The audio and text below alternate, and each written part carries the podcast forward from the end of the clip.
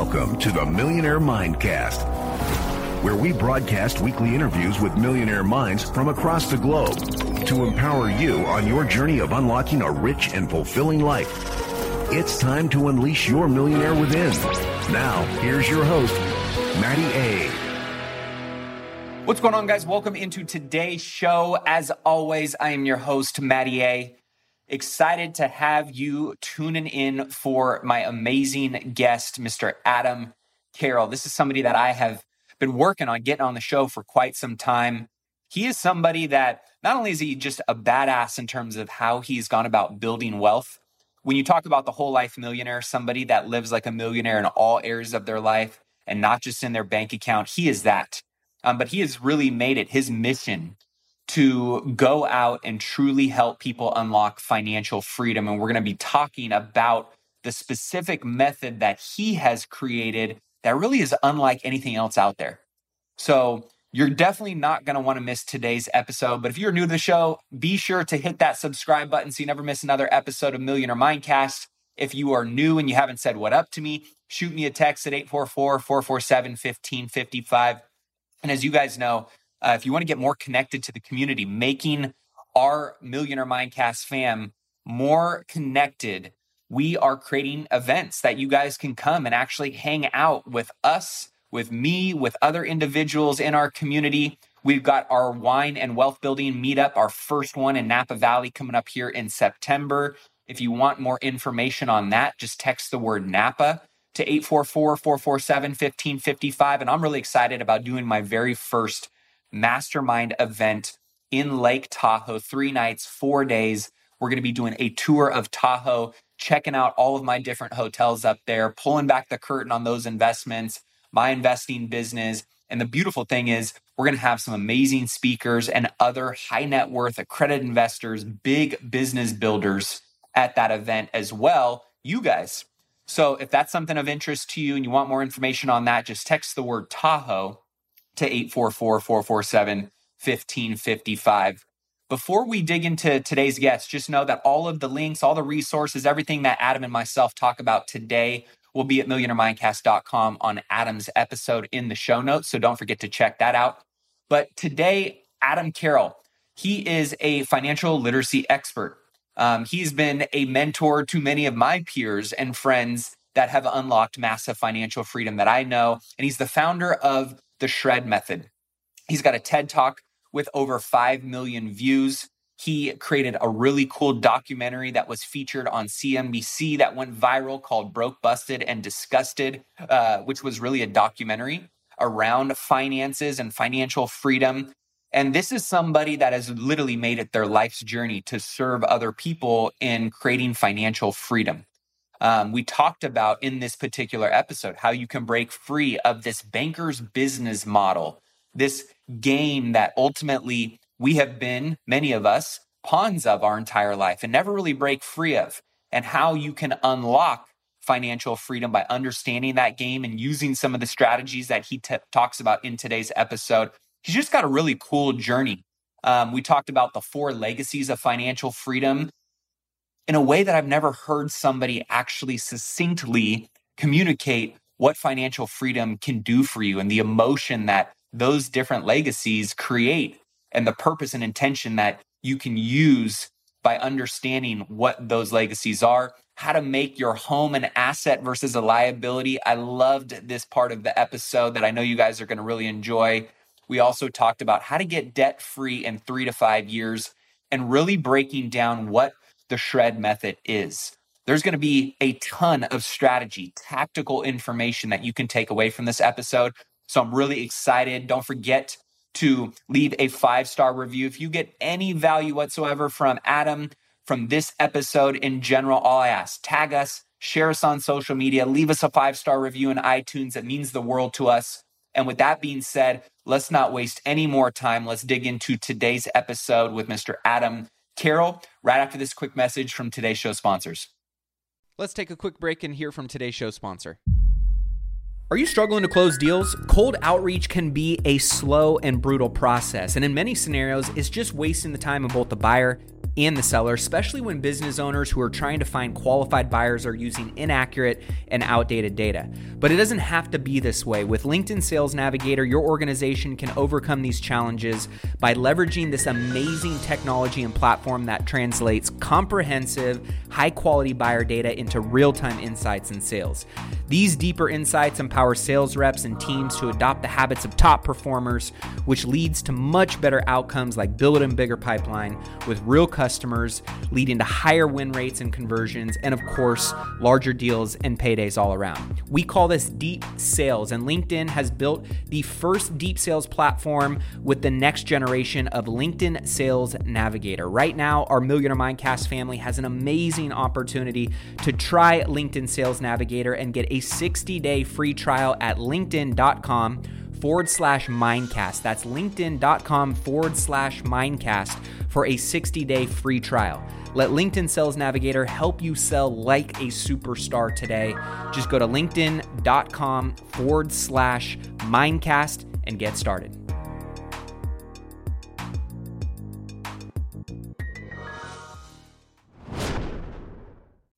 Well, I'm excited to welcome you to the show today, Mr. Adam Carroll. How are we doing, brother? Matty A in the flesh. I'm so excited to be on your show, man. This is awesome. Dude, it's been uh, it's been a long time coming. You know, we we run in very similar circles. We've got a ton of friends and and mentors and mentees and peers and all kinds of uh, you know overlap in terms of our journey. And I know we're both obsessed with um, how to bring value to other people in totally. terms of building wealth, unlocking financial freedom, creating financial literacy. So I just want to throw it right back at you, man. Thank you for coming on the show today. Man, I'm so excited. This pond is small. You know what I mean? Like it when is. You start realizing who is running in the circles that we run in. Um, they overlap a lot. Yeah. A lot. Yeah at least the good people, right? I feel like, you know, yeah, there's a lot of people that are always trying to, you know, make a quick buck and, you know, do something, whether it's selling education or it's, you know, talking out of their, uh, you know, you know what, in terms of just trying to get that attention. But yes. I mean, this is something that you've been doing for, for a long time, even way before I got into it, you yeah. know, Diego uh, Corzo, who's actually funny enough, one of our most downloaded episodes still, the DACA, really? the Dreamer. Yeah. Uh, one of the awesome. most downloaded episodes of because he has that big audience and, and followership of you know people that are dreamers and want to build wealth. Yeah. Um, and so one of our most downloaded episodes, but Diego and I started our wealth building journey, gosh, over a decade ago together, you know, ground zero um, and seeing what he's done and accomplished is amazing. But he had always talked about this dude, Adam Carroll, who's my mentor, who's my mentor. Um, so it's great to, you know, connect with you. And I'm curious, where did your wealth building journey start? Take us back to kind of when that ignited within you. Yeah, I think I was a kid, candidly, Matt, when I when I first realized that I loved the idea of making money in entrepreneurship. And it wasn't, I don't know that I was driven by money so much looking back as it was the idea of building a product or an idea a business and then trying to make it work. Um, but I, when I graduated from college, I was a debt statistic. Man, I had I had lived like a rich college kid, and then quickly became a broke professional, and it was bad. Like I, I remember, uh, I'd get my credit card statement. I'd think, "What the hell did I just do? What did I get myself into?" But I couldn't make the connection to the fact that I knew I needed to have money in my bank account. So I would leave it there and use my credit card. And it wasn't until I, I you know, I met my wife, my future wife, and she was like, uh, dude, get rid of your debt or I'm going to get rid of you. and, and I started figuring things out. And it was between about 24 and 26 when I read probably 120 books on personal finance. And it was just, I got so wrapped up in it. You know, Rich Dad, Poor Dad, and the Cash Flow Quadrant, Think and Grow Rich, and The Wealthy Barber, and on and on and on how to be a billionaire. I mean, I read all sorts of books, anything I get my hands on. And I realized that if I started applying one idea out of those books, I was probably making a giant leap ahead of where even my peers would be. Yeah. Um, and, and we just started to see great financial success in time. So, what what were some of the early ahas that made the biggest difference for you at the beginning, right? For the people that are kind of just starting that journey, you know, there's so many things I got to do to go and, you know, unlock that level of financial freedom. But if you were to boil it down to now looking back in hindsight, just a couple, one or two things yeah. that if you could just do those things starting out yes. would make a big difference and put you on the right path. You know, there was a conversation that I had with a, a speaker. Actually, wasn't a speaker, he was an attendee at a conference that I, I went to. And um, the guy was a, uh, he, he was a software engineer of sorts. But at this conference, he had like a rumpled button down shirt and wrinkled jeans and his name coincidentally was Matt, but he had like a self-written name tag on, and it was Matt in all lowercase letters, which I guess I judge somehow because like, I was going to say, I, even I'm like, I don't know yeah. what's going on with that, dude. You got to capitalize your own yeah, name. Right, right. so he, at one point, the leader of the conference said, Hey, stand up and give a credibility statement. We want to know why we should listen to you. And so Matt raises his hand, and I'm like, Oh, this ought to be good. And Matt stands up and he said, my name is Matt. I'm from Phoenix, Arizona. I sold my first software company for $14 million. And then he sat down. And this guy was probably 32. And I lean over and I go, dude, can I buy you lunch? Like, I need to know everything. And so you earned the right to have a lowercase name, right? Eh, totally, totally. I realized that the the cap was or the lowercase was humility. yeah, he was you got so love it. Key. He was so yeah. low key. And he goes, "What do you want to know?" And I said, Tell me everything. He said, Well, first of all, I got that the 14 million probably piqued your interest, right? And I said, It did. He goes, What are you after? And I said, Well, financial freedom, right? Like that's what everybody's after. And he goes, Yeah, but what is it about financial freedom that you really want? You know, dig deeper, double click on it. What is it? And I go, Well, I guess I want time. Like I want, I want to buy my time back. And he goes, Okay, so financial freedom leads to time freedom. Because if you if you have a lot of money, you can create time. You can buy your time back. But what do you want time for? And I was like, oh, well, my grandparents are aging. I want to spend time with them. I eventually want to have a family. I like to spend a ton of time with my kids. he goes, so time freedom creates relationship freedom. Mm. And if you have time, then you build relationships with people.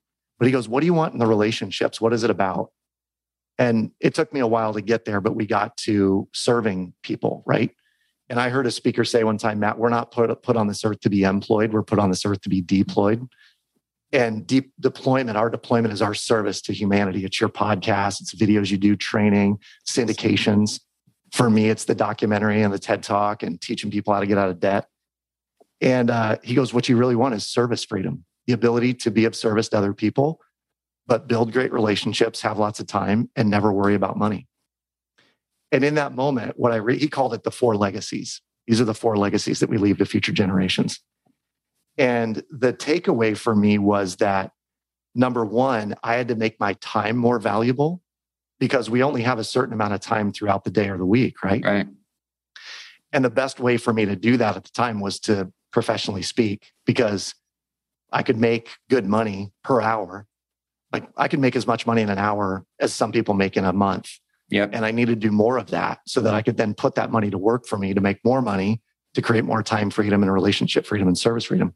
So for those out there, one of the things I would suggest to you is if I knew then what I know now, I would devote my time, energy, and attention to making my time as valuable as humanly possible. Because when you do that, it expands the amount of time that you have to learn, to grow, to develop, to help other people, make great relationships, and so on. I love that.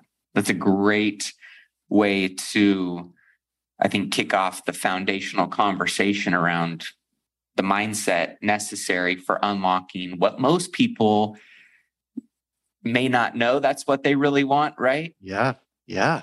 But giving that purpose and intention to why you're doing what you're doing helps create strategy and paths a little yes. bit more intentionally, right? Totally. Totally. And as you started going down this journey yourself, you started generating more income, then you started to do what as the value of your time became more valuable? I started to look intently at uh, life versus lifestyle. There was a ton about lifestyle design, mm. right? When Tim Ferriss started writing about lifestyle design, and I was I was kind of uh, caught in this conundrum because I was telling people to build a bigger life, not a bigger lifestyle. And what I meant by lifestyle was the stuff, yeah. the house, the cars, the, you know, the luxury goods, dining out. If you're spending a, a boatload of cash, you got to be making a boatload plus in order to live that lifestyle. Mm-hmm. And so I started wondering, hey, if people really want financial freedom, then what we have to do is we have to make X, but we have to live on X minus Y. And why, however big Y is, determines your life, how big your life is. Because as an example, you know, if I work for an hour and I make 3,500 to five grand to do a speaking gig somewhere for an association, right? That's enough money for me to live on for the entire month. Um, and we figured out how to, I don't mean to boast or brag or be a big shot about this, but we figured out how to, how to function in our finances, family of five, living very, very comfortably on about $3,500 a month. That's amazing. So when you do that, and this is what I taught Diego early on, you'll hear him say, build a bigger life, not a bigger lifestyle. Diego was financially free in his 20s. He was making more money passively than he had in expenses. And when you do that, man, work is optional. Yep. And for a lot of people, they're like, but I want this and I want this and I want this. Cool. Have all that, but wait to have all that until you're making X plus so that you can afford it and still have financial freedom, time freedom, relationship freedom, and service freedom. And so, as eh, well, first, before we move on, can you break down a little bit of how you were able to? Because most people might go 35, and mind you, that was maybe a handful of years ago when inflation was, you know, 9.1%, yeah, yeah. right? Truly, but, but how, how can someone get a grasp on how can I still have a cool lifestyle?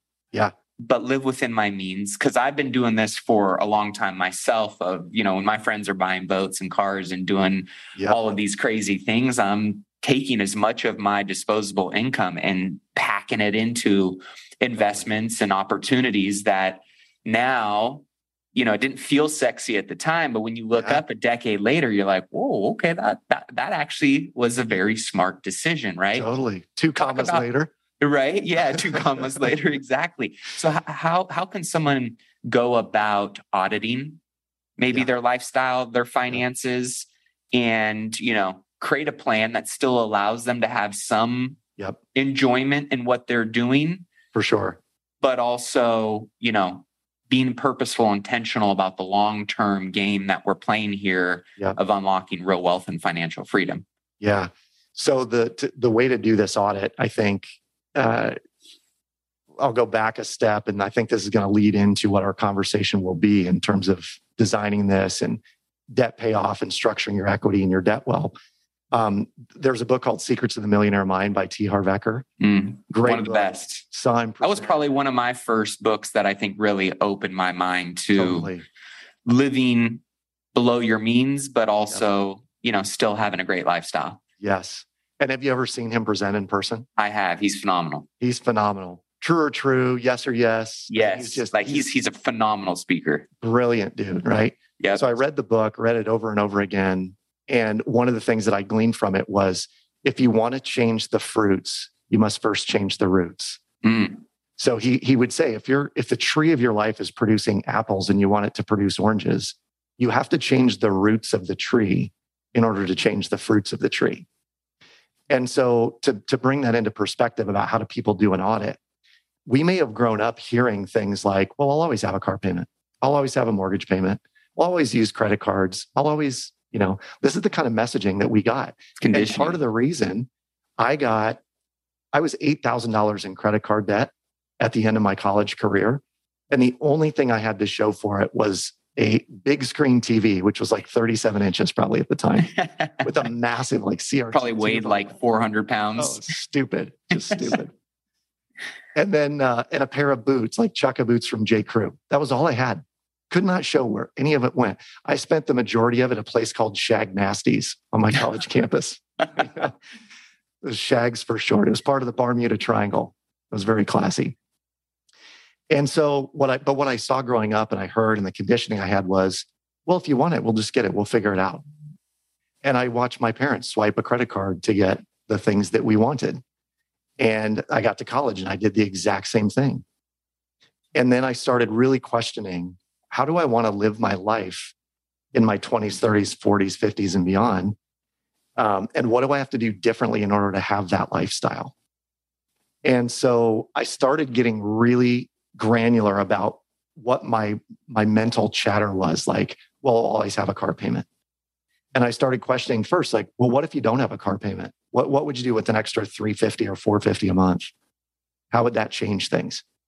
And then once you do that and i learned about the debt snowball and the debt, debt avalanche and what it means to, to really play the, the interest rate game and the amortization table game with your debt and i realized that i could actually I could eliminate my student loans. I could eliminate my car loans. I could eliminate all consumer debt.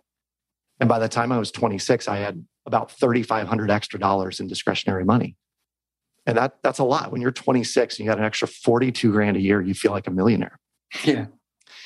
And we started learning we could invest intelligently. And we started out the way everyone does, right? In the market. We were looking for uh, some real estate deals. Then I got turned on to alternative investments. And I was introduced to syndications, uh, intellectual property plays, uh, being a lender for some people, right? There's just so many ways to make money. Right. But the only way to make money is to have money to put to work. Right. And so I started, uh, my wife and I were looking at how much do we make and how much of what we make can we keep? Because that truly is what wins the money game, right? It's not how much you make, it's how much of what you make you keep and put to work for you. So we started getting really aggressive about paying off debt and figuring out how could we minimize our lifestyle. And this is kind of the magic piece, uh, Matty, and you'll appreciate this. So we live in a we live in a 5,200 square foot home in West Des Moines. Um, it's a beautiful house, five bedroom, five bath. Like we love the neighborhood we're in. We'll probably always have this house. I have paid this house off twice in the last eight years. Okay. And the last time I refinanced, I borrowed about $250,000 and I put it into investments. We put it into syndications and real estate deals. And my payment on this house is about eight and a quarter, $825 a month. So I want you to think about this. How many people are renting an apartment for 1500 or 2000 or 2500 bucks a month somewhere? One bedroom. we, one bedroom. Yeah and we live in a 5200 square foot beautiful home for 820 a month of which 100% of the payment is covered by the cash flow we have coming in from our investments. It's a beautiful thing. So when we talk about how do we live on that amount well, our mortgage is 825 we have no car payments. Um, 529s are fully funded. And we put money in roth iras but we do it twice a year. And we do it right out of a home equity line of credit because it's just like boom boom. So there is no monthly payment. Yep. And we've just figured out a way to engineer our finances where they're they're super low on a monthly basis so that our cash flow is greater and greater the more money we make. And there's a there's this idea known as Parkinson's law that says your your your expenses will always rise to meet income unless you're consciously choosing not to. Yeah. So we know that we might make X amount, but we're always going to spend a little, you know, significantly less than that. My goal is to always live on about somewhere between 15 and 20% of what we make on a monthly basis. And the rest is all being deployed into future uh, wealth building, equity, and, and cash flow deals. So I know we're going to dig into that here in a quick second and discuss how you paid down your debt, how you created more discretionary income, and how what you call the shred method really can unlock financial freedom for people in the next three to five years. And yep. one of the things we always talk about on the show is, you know, wealth building is wealth is made in the crock pot, not the microwave. Totally. Right. So to some people, that three to five year plan is like, ooh, you know, like they're like, I want it in like a month, man. Yeah, Give me the silver yeah. bullet. Right. Totally. But at the end of the day, the good stuff is always created in the crock pot. And so yep. that mindset of three to five years is really not that long you right. know when we're talking about the timeline of your life totally. and and creating amazing things and unlo- unlocking you know awesome stuff that most people never get to enjoy at any stage of their life Yep. But you you you've said something a couple of times that I think is really important and to get your perspective on it because I think a lot of people have this misalignment in their life that ultimately prevents them from creating financial freedom. And that is the alignment of your partner hmm being on the same page financially with you. Totally. Totally. Can you tell me how you and your wife have approached, you know, maybe where there were early disconnects or there was turbulence, or how you guys have found the synergies of both of your financial personalities Yeah. coming together to create a common goal that both of you get to enjoy and share in now? You nailed it too. This is a huge deal for most of our clients is they'll say, "How do I get my spouse on board?" And when I ask them, "Is this is this a fundamental challenge for you that your your partner is not on board with you and your your wealth building?" And they'll say, "Well, typically, and this is kind of a broad brush statement, Matt, but but it has to do with their risk profile and the way they were raised growing up." Right. right? So my wife was uh, she was raised in a house that they didn't buy stuff unless it was on sale and they had a coupon, right? Super saver family, but not not a high income earning family, and they made the best use of their money they possibly could. I was raised in what I thought was an affluent or mass affluent family. We were not. We were like super middle class, maybe even lower middle class for the most part. But there was borrowed money that was being used to upscale our lifestyle. And so when my wife and I came together, we we came from two very different paths. Um, like I, the, one of the jokes I tell on stage is, I took her to Applebee's for our very first date, and the bill comes, and I'm like, "Hey, I I invited you. Let me take the bill," you know. And she starts reaching for a person. She's like, "I'd like to help," and I go, "No, no, no, don't be silly. I invited you. It's a date. You know, it's, I want to be a gentleman here." She's like, "No, no, no, don't be silly. I'm going to help." And she pulls out a buy one get one coupon. And I was like, I, I can't, I can't accept your coupon. And she's like, don't be stupid. It's $12. Like, this is ridiculous. You're going to save 12 bucks. And, you know, now we go out to eat. And she starts reaching for a coupon book. And I'm like, baby, you're so sexy when you do that. I can't. Talk dirty to me. That's right. That's right. Um, yeah, that might, that might be my new, my new punchline. Talk coupon to me. yeah, talk coupon to me, girl. Let's go. So we were very different, but I'll tell you one of the things that got us on the same page. Two things actually. One was we read Smart Couples Finish Rich by David Bach. Mm, And that book, when you go chapter by chapter, it forces you to get on the same page as your partner. And I think one of the saddest things that I've ever seen is when a partner dies prematurely and they've done all the financial decision making and the other one's left holding a bag. They have no idea what's in it, how to find it, where to go, where they stand.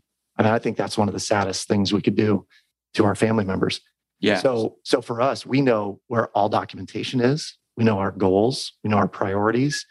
Um, one of the things, and this is a big one for partners, is because of the way we're both raised, and I think to a certain extent our gender. I think men generally have a little bit higher risk tolerance, and women have a little bit lower risk tolerance, generally Yeah. speaking. So, if your if your wife has in mind she needs thirty thousand dollars in a money market account at all times, and you're like, "Yo, we're good with two grand." I mean, trust me on this, right? There is always going to be financial friction, always, because she is feeling like we don't have enough, and you're feeling like, "Oh my god, how much more do we need?" So you've got to get on the same page and come to a happy medium on that, or figure out some way. And the shred method does it, in my opinion but figure out some way to create the safety net and maybe even two safety nets deep that allow your spouse to sleep comfortably. Be like, whatever you do, I'm fine because I know we're taken care of. yeah. And that's where we're at. Like my wife, she knows what I'm doing. She knows the plan, the vision. She, we run the numbers together, but she sleeps comfortably at night knowing that that you know I have a firm hand on the steering wheel, and she also knows where we're going. I call that the swan effect is sleeping well at night, knowing that you guys have whether it's the reserves, whether it's the plan, the vision, ideally all of those things in alignment on the same page, collectively working towards, you know, the the common goal of what your finances, you know, what you want them to do for you. And do you guys have what? Are, what do your financial rhythms look like? You know, is it a financial Friday once a month? You guys go through things like what does that rhythm, itinerary, agenda look Yeah. like? Just so people can maybe get an idea of how to model that in their own household. we did money dates for a very long time where we would go through and and track account balances and i have a net worth statement i run uh, typically once a month sometimes even more just to get giddy guys are weird that way sometimes and maybe people maybe women are too I certainly know that there's a group of friends and I that we're constantly in the number. But part of the reason I think we do that is because it's in, it, it may inspire us to hit the next the next level. Yep. Um, and also, it's like reaffirming that we're doing the right thing in the process. Mm-hmm. Um, so we did money dates for a long time when we were in our debt payoff journey early, early on in our marriage. It was on the refrigerator, and we'd get out the sharpie and we would put a big red line across the debt that we just knocked out, and we'd get excited about it. And instead of drinking three buck chuck, we'd go get a twelve dollar bottle of wine and celebrate. There we go. You know? Um, so we we were on the same page and have been for a long time. And she'll call me on things like this feels risky or this doesn't feel like a safe deal. And I basically then have to prove that there's been due diligence done and you know we mm-hmm. are taking a risk, but it's a it's a X percent return on this deal that we are going to feel some risk. Mm-hmm. Yep, absolutely. Yeah. Now I want to make sure we get to talk about the shred method. And before we dig into the shred method, you know, for a lot of people, there are many different, um, I think, ideologies around debt. Yep. Some good debt, some bad debt. Give us a little context to your um, interpretation of what good and bad debt is and when. Leveraging good debt versus getting out of bad debt should be approached? Yep. You know, I spent the first two, certainly two years of our marriage getting out of bad debt, what I would consider bad debt. And candidly, Matt, that was like definitely credit cards, any kind of consumer debt that we had. We ended up getting out of our car loans at that point in time. And I think that's one that some people would say, well, I don't know, I'm okay with a car loan. The reality is that, um, and for, for context, we typically buy cars that are somewhere between three and six years old.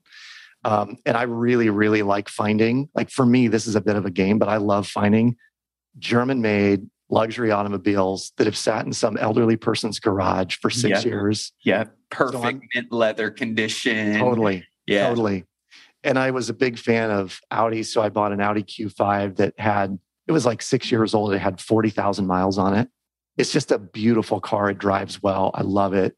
I have fun in the winter time in the snow and ice with the all-wheel drive, and and I got a great deal on it. So I find those deals, knowing that I'm not going to have a car payment and I'm probably going to keep it long enough that it'll still have value when I do go to sell it or trade it in. So that's kind of the context of how we do cars too. Got it. Um, as far as good debt, I'm a believer in leverage. You know, like I'm I'm all about if we're buying real estate or we're buying into a deal and it makes sense to invest debt in order to buy that, by all means, let's do it. Um, I think what I'm more uh, what I'm more inclined to do is make sure that I can afford whatever those payments are, mm-hmm. given a worst case scenario. Right. So if we get a tremendous market decline and I mean occupancy rates go way way down, to what level do we go before I start sweating? Can I swing the payment? And the good news is that even in using this method, that number gets bigger and bigger. How much can we can we tolerate? And when you're just using the law of averages, think like shit would have to get seriously bad mm-hmm. before worst case scenarios kick in. Yeah. And so, so you know, as far as good debt goes, I'm a fan. I'm not a, a Dave Ramseyite in that respect. Um, and a lot of people will say, "Oh, what do you think of Dave?" And I candidly will say he's a great on road and on ramp to financial literacy. Mm-hmm. He's, he's introduced financial literacy to a lot of people. However, the advice he gives is one size fits all, and yeah. personal finance is very personal. So it's hard to say, "Oh, you need to do this." When, well, tell me your upbringing and tell me your risk profile and tell me what your cash flow looks like and tell me what you do for a living and what your educational background is and then we can start crafting your financial plan based on that. And we can talk about how much debt is probably appropriate for you. Yeah. I going back to Dave Ramsey real quick.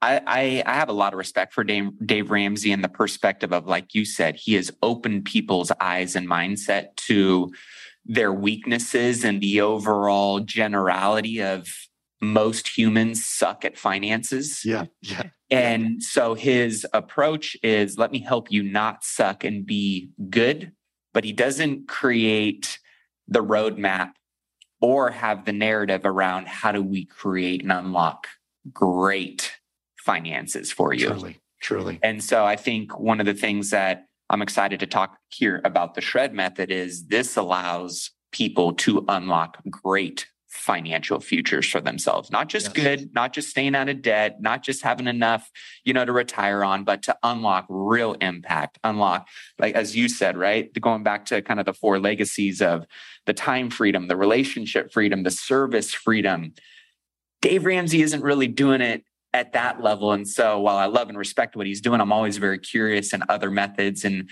um, ideologies around unlocking that level of financial freedom. Yeah. And tell us what, what tell us a little bit more. What is the shred method? Are you interested in boosting your income by an extra $50,000 this year? If so, you're going to love what I've got in store for you. I am beyond excited to officially announce an incredible opportunity to join me in my exclusive mastermind, which will include myself and 25 other hand selected investors who are actively pursuing commercial real estate in 2024 and want to be held accountable to making sure they buy their first or their next commercial real estate investment property that will net them a minimum of $50,000 a year. This mastermind group will not only teach you how to do that, how to find, how to analyze, how to structure and buy these types of commercial real estate investment properties, but you'll also have an opportunity to be a part of an intimate group of high achievers that are going to take your network and your resources to a whole nother level. But here's the catch. Like I mentioned before, this is exclusive. We're only selecting 25 ambitious individuals for our founding members group who are serious and ready to take that next step in their commercial real estate investing journey. So if you are ready to increase your passive income by at least $50,000 in the next year with commercial real estate investing, then this is your moment. These spaces are going to fill up fast. And trust me, this is the one and only time to be a founding member, which comes with some pretty special benefits. So head over to myfirst50k.com and submit your application now. Again, that's my first 50k.com. You can head over there, check out the program, see everything that it entails, submit your application to join, and I can't wait to connect with you soon. Yeah, so the shred method, put simply, is a way to use your existing income in a way more efficient manner to blast away compound interest debt and um, and for most people, Matt, we can show them how to be debt free in somewhere between three and five years. And it's dependent on your income, your expenses, your discretionary income, and your overall debt load. But when when we originally share this with folks for the very first time, it's typically like showing the caveman fire because they, they they can't even believe that it's something like this exists and they haven't been shown it before. Um, the reason for it is we're we're taught to live in a banker's business model. Mm. So we go to the bank and we say, I want to buy a car or a home or a rental property. And they go, okay, well, how much do you want to borrow? We give them the number. It's at this interest rate, at this payment every single month. And we dutifully pay it. And we never really question, am I doing the most efficient thing with my money? We just pay the debt. And it really occurred to me, I was in the mortgage business for five years. And I would have, I had dozens and dozens of clients who would refinance their mortgage about every two years' time. For whatever reason, they'd call, I need to, you know, get some debt wrapped up, or I, you know, my house increased in value. I'm going to take out a little bit. We're going to go on vacation. And you know what happens when you refinance a loan, right? You reset the clock. Yep. So we reset the clock back to 30 years. And for most people out there, if you if you've ever taken a look at the truth in lending disclosure when you sign uh, your mortgage paperwork, we always used to tell people this is just the government's way of depressing you. So just sign it. Don't worry. You won't be in the home that long. You'll never pay. You know, on a $300,000 note, it might be like $275,000 in interest. And today, if we're at 6% or 6.5% mortgage rates, you know, a $300,000 deal will cost you 300,000, 350, 350 maybe in interest over 30 years time. So you buy a house for 300, you'll pay 650. And what most people don't realize is the majority of your interest is charged on the front end of that loan. That's how compound interest works. However, if you leverage some of the equity in your home, and you do that by gaining a home equity line of credit against your property, and you send in lump sums from the HELOC to the mortgage, you will lop gigantic chunks of your mortgage off over time. And what you do in the process is you save yourself tens, in most cases, hundreds of thousands of dollars of mortgage interest, all the while unlocking more and more equity in that home. And so there's there's really a couple reasons why people do this, Matt. Number one, we get people who are just like, I just want to be completely debt free. And they're like a dog with a bone. They just want to have it all done. Right. These would be some people who are kind of more of the Dave Ramsey philosophy of just be debt free and live debt free forever. Yep. And we'll show them how to do it. That's one, that's one group. The second group are people who are a little more savvy from an investment standpoint. And they say, okay, well, what do I do with the equity? Now that I have all this equity in my property, there is no real internal rate of return. Whether you owe 10% or 90%, the place is going to appreciate what it appreciates, right? So if you have two, three, four, five hundred thousand dollars in equity in a property, what would happen if you had access to a hundred or 200 grand at a time and you deployed that into an investment that was making eight, nine, 10, 12% month, you know, yearly, but paid monthly or quarterly? Um, how quickly could you build wealth or build what we would call massive, passive, permanent streams of income? And so I start to look at a home where some people would say, oh, your home's a liability, it's not an asset. We are truly making your home an asset, and we're doing it in record time. And the way we do that is we game the banking system by using the bank's money against itself. So let's talk about that for a quick second in terms of, let's say somebody has, I mean, now more than ever, people got, you know, the real estate homeowner has more equity than in the history of the housing market. Yep. So I've got a house. I've got, you know, a handful of uh, equity in it. Yep. Where do I start? The way you would start is, um, you know, certainly there are calculators that you can find on the shredmethod.com page that will tell you exactly how fast you could be out of debt. Uh, we call it a savings analysis. Um, but the first thing you would do, Matt, very simply is, and, and candidly, every homeowner out there, everyone listening, if you own a home and you have equity and you do not yet have a home equity line of credit, my question is why? What are you waiting for? Go get one. Because if nothing else, this is liquidity that you have access to should you need it, right? The only way to pull money out of your, your home equity is either with a home equity line of credit or a cash out refinance. Yep. And it makes zero sense to do a cash out refi now if your rate's going to bump up two, three, four percent. Yep. So even if the HELOC is at four and a half or five percent now and your mortgage is at three percent, you're still going to save hundreds of thousands of dollars by doing this process. Yeah. So what I want you to do is go get a HELOC at a local bank, a local credit union. Um, in an ideal world, it's probably at the same place where you do your monthly checking because what we want is we want the simplicity of moving money back and forth. Mm-hmm. and the the amount you want varies. On the low end it ought to be one and a half to two times what your monthly take home pay is. So if you're making five grand a month after taxes you want a heloc that's somewhere between 7500 and 10 grand. On the high end is whatever you can get that's what you want to get right? And the reason for that is uh, Matty A is going to be talking about a syndication that he has coming up, and I'm riffing on this, obviously. And and you know the opportunity is a hundred grand in for anybody that can stroke a hundred grand check. And the majority of people out there, Matt, I found, if they needed a hundred grand, they'd either go borrow it from the bank, Yep. they'd take a 401k loan, they'd liquidate some stock they had somewhere, um, or they'd get a group of investors together and each put 10 grand in and let's participate.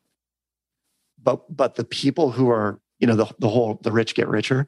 The reason they do is because they have access to wealth on a scale that the common folk don't.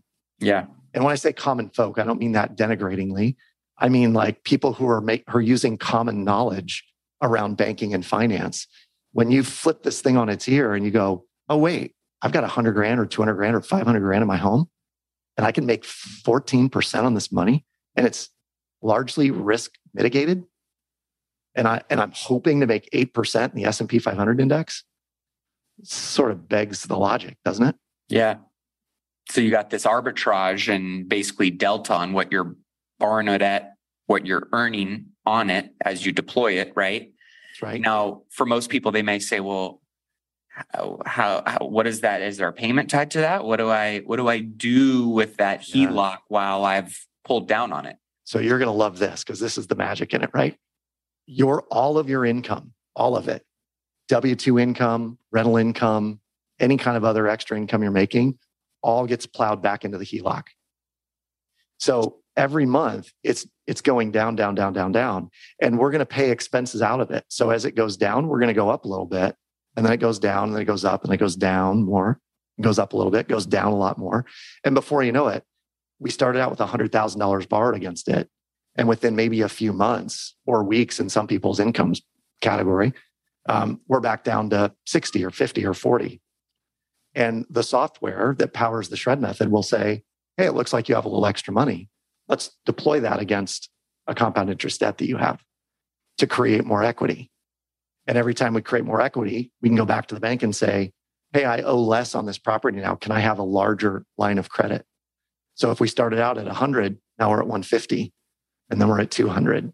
And now the deals that we can play in get bigger and bigger and bigger. So this thing, now you, you mentioned it before, this is crockpot finance, right? Mm-hmm. It takes a little bit of time to get there. But I have this theory. My wife and I had a theory when we were paying off our debt, and even as we do things now.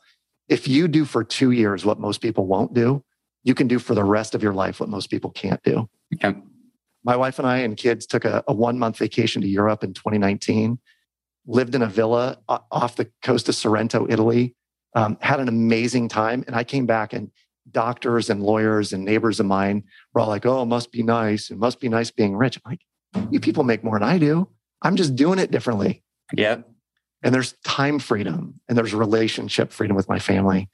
And we, because we did this for two years, we can do that. And I, I don't say this lightly. People who get into this and are, are committed to the process, they can do this in a, in a matter of months. Now, when I say months, I mean like 12, 18, 24 months but we can we can orient your financial situation where your monthly expenses get lessened the amount of money you make keep and grow gets bigger and your freedom level eventually goes through the roof just like our man diego corzo our man diego corzo exactly.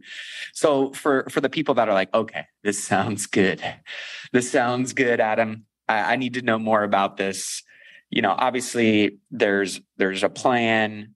There's, you know, discussions around how you execute on this. For those that want to have, you know, a little bit more discussion and or information on it. Where is the best place for them to learn more about the shred method? So I know I know we're going to direct people through your site with a uh, backslash shred. Um, so we'll do that. I'm sure it'll be in show notes. Um, yep. But I'll tell you this: on the shred method page, we have a uh, an evergreen webinar you can go through and in about 25 minutes, it'll tell you more or less everything you need to know on how to do the system, on how it works and why it works and all of that. Um, when you register, if someone decides, hey, yeah, I want to do this, what you're joining is a community of people who are using Shred on a daily, weekly basis, monthly basis to get out of debt, create equity, and build wealth long term. So what I what I love about it is uh, literally I my team and I, we call ourselves freedom fighters because we're just leading this revolution uh, of people who want to play a little bit differently and use the bank's money against itself. So if you want to know more, by all means, check out the link uh, in the show notes. Go there, fill out a savings analysis, and if you're if you're so inclined and intrigued enough about it, set up a 20 minute call with us, and we'll go through your numbers and literally give you in black and white. Hey, here's what your numbers show and again, for most people, they're like, how is this even possible? And um, we tell them it's not magic, it's math. Yeah. Most people just aren't good at math. I would say most people just suck at math. Yeah. So we'll be sure, guys, uh, to check that out at millionairemindcast.com um, in Adam's show notes. You know, again, one of the reasons that this podcast is made possible is because of people like you, Adam, is people who are sharing their wealth, their wisdom in terms that most people just don't know about or have access to. Mm-hmm. And so I just want to acknowledge you, brother, and all the cool work, one that you're doing right now that you've done in the past and all the lives that you've changed. And, you know, before we wrap up, I'm always curious on I know you're always sharpening your own axe and pencil in Yeah. terms of, you know, the financial future and obviously kind of what is going on in the world. What are you seeing out there that you're either concerned about, that you're excited about, or that you just, you know, are paying close attention to when it comes to financial opportunities or threats? Yeah. Boy, this is a great question, um, particularly in light of everything going on in the world Right. today. Yeah. right? I mean, I saw that, um, I saw someone describe this as uh, polycrisis. Like, this is the first time in history we've had a polycrisis, which means there are multiple crises going on at the same time Mm, in the financial world. Um, so we're we're really in uncharted territories here. And um, so what what's concerning me, Matt, in answer to that question, has uh, almost as much to do with the psychology of money as anything. Mm. And I'll explain that. We are we are quickly going to a, a point in time where money will become no longer tangible. Right. And even Yeah. already, the majority of people are paying with either a debit or credit card Yeah, they're using Apple Pay, they're using Venmo or Zelle or PayPal. Mhm. When you get to that level, the money is abstract. It- Yeah. It's no longer tangible. So, So, true. so, when you hand over a $50 bill, there's a part of your brain that fires that's a pain sensor. Like, I don't want to give over 50 bucks. Yet we will click one click ship on Amazon for $47 and not think twice about it. So true. and and actually a pleasure sensor in our brain fires when we hit that buy on amazon because we're anxiously awaiting like was the drone going to bring it to me? When's the amazon guy coming? You know? And so um, as a result of that i think the next generation of young people are not going to have the understanding or the relationship to money that previous generations have had and it's going to make them probably more risk prone. And I think they're going to be more bankruptcies, more foreclosures. I think it's a challenge. And I think part of the reason I'm doing what I'm doing on the financial education side is we got to shake people and wake people up and say, yo, this is real. You can't overspend your income. You have to have a bigger life, not a bigger lifestyle. And the only the, re- the reason I'm most passionate about it is there are people out there every day, Matt, that are questioning, how am I going to pay for college for my kids? hmm how, how am I going to afford retirement? How will I ever afford health care in the future? And I would love to see a time when we create scores of people that go into their 40s like, now the rest is a cakewalk, right? Yeah. We spent 20 years digging in, building a foundation, doing what we do well. And the rest of the, the, the, the rest of my life is the best of my life because because of what I did early on Yep. um, I think that crypto and uh, you know all sorts of of uh, NFT projects are are going to be the future. And I'll tell you a real quick story. Mm, my son, more, yeah. yeah, my my 14 year old son called me. Um, I was out and about, and he was at home, and he's like, uh, "Dad, I need to move like 150 bucks from my checking account to my wallet, my virtual wallet." And I was like, well, "What are you doing?" And he goes, "Well, I need to buy some Ethereum. Uh, or actually, it wasn't Ethereum. I think he was going to buy Solana, and he was going to trade Solana for Towncoin." And I go, I, haven't even heard of Towncoin. What is that? He goes, Well, it's a, a play to earn game I'm in called Townstar. And I don't know if you're into P to E, the play to earn. Yeah, yeah. I've, I've heard of it. I, I, I'm not in it, but I've heard plenty of people. Yeah. So he was introduced, um, gets into this game, starts playing the game. And I go, well, what do you need 150 bucks? He goes, well, it's $120, but with gas fees and all that, it, it might be that much. So I want to be safe. And I go, what are you buying for $120? And he goes, I'm buying a wood mill, a sawmill um, that goes in the game of Townstar. And I go, well, okay, for what? And he goes, because I'm going to make money every single day when people bring their lumber to my sawmill to make their homes and whatever other businesses within Townstar. And I go, Davis, how much are we talking? He goes, I'll have 120 paid back in three months. So he'd done the math on it. He knows the ROI. He knows what he's getting into. And I go, what if the market crashes? And he goes, well, you know, I mean, it may take six months or whatever, but I'm still going to make money every single day. So he goes, you've told me this, dad. This is massive, passive, permanent streams of income, right? I'm like, yeah, I have. And I'm all about like, hey, let's try it. Yeah. I'll support this idea, right? Yep. So he buys a sawmill, puts it in Townstar. He's making a buck fifty a day, right? And he just goes in every morning for about ten minutes, and he massages, whatever he has to do in that. He downloaded an app called STEPN and he goes out and rides his scooter and he gets some coin from STEPN, the, the app that's a, a play to earn type game. So this is the future. Yeah. When when people are like, oh, NFTs are BS and you're just buying a JPEG, like you don't get it. You don't get it. You don't get it yet. Yep. This is the future, and you are scoffing at the future. Like people who's like, the internet's not a thing. And Yeah, it was like no one will it- check email. NFT conversations always remind me of the, you know, 1990s internet. Yeah, right. Type Yeah. of, you know, person, right? Because totally. it, it may not make sense to people now. And NFTs, really, the JPEG piece is just how many people have been introduced to what NFTs Right. are. But the possibilities of NFTs are limitless. I mean, and, and as smart money continues to get into this space and they understand how to tie it into their business model and serve their community and bring more value and take the digital value into physical, tangible, real world value, Yes. it's it's gonna blow up. Like I was talking with a friend the other day about a cool NFT project that they're working on, and he goes, "Yeah, I mean, it's not going to surprise me when you know, like Costco, a Costco membership is going to be an NFT. Like Right.